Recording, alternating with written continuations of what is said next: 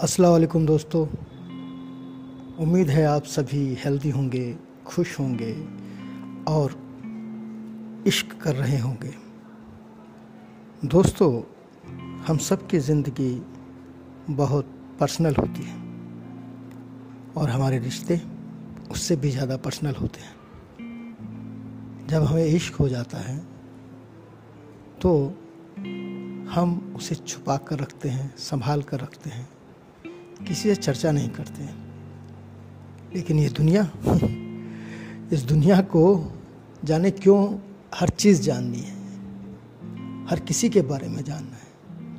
चलिए जान लीजिए, कोई बात नहीं, लेकिन उसके बाद जजमेंटल होकर अपनी राय भी देनी है कि यह गलत है और ये सही है। लेकिन दोस्तों, इश्क में कुछ भी गलत नहीं होता। सब अच्छा होता है। यदि हम किसी को प्यार कर रहे होते हैं तो हम उसके सुख, दुख, उसके खुशी, गम, उसकी फ़िक्र करते हैं।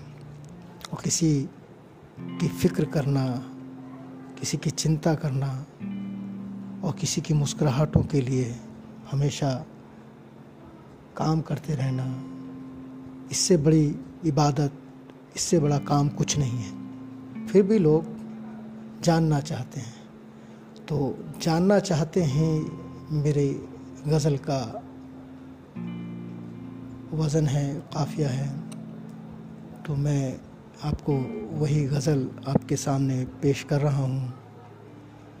क्यों लिखता हूँ कलाम जानना चाहते हैं? क्यों लिखता हूँ कलाम जानना चाहते हैं? वो सब मेरे बारे में तमाम जानना चाहते हैं। वो सब मेरे बारे में तमाम जानना चाहते हैं, मैं अपने दिल के टुकड़े छुपा कर रखता हूँ। मैं अपने दिल के टुकड़े छुपा कर रखता हूँ, क्यों लोग इश्क का अंजाम जानना चाहते हैं? क्यों लोग इश्क का अंजाम जानना चाहते हैं? किस महजबी ने मुझे दीवाना कर दिया? किस महजबी ने मुझे दीवाना कर दिया दुनिया वाले तेरा नाम जानना चाहते हैं। दुनिया वाले तेरा नाम जानना चाहते हैं।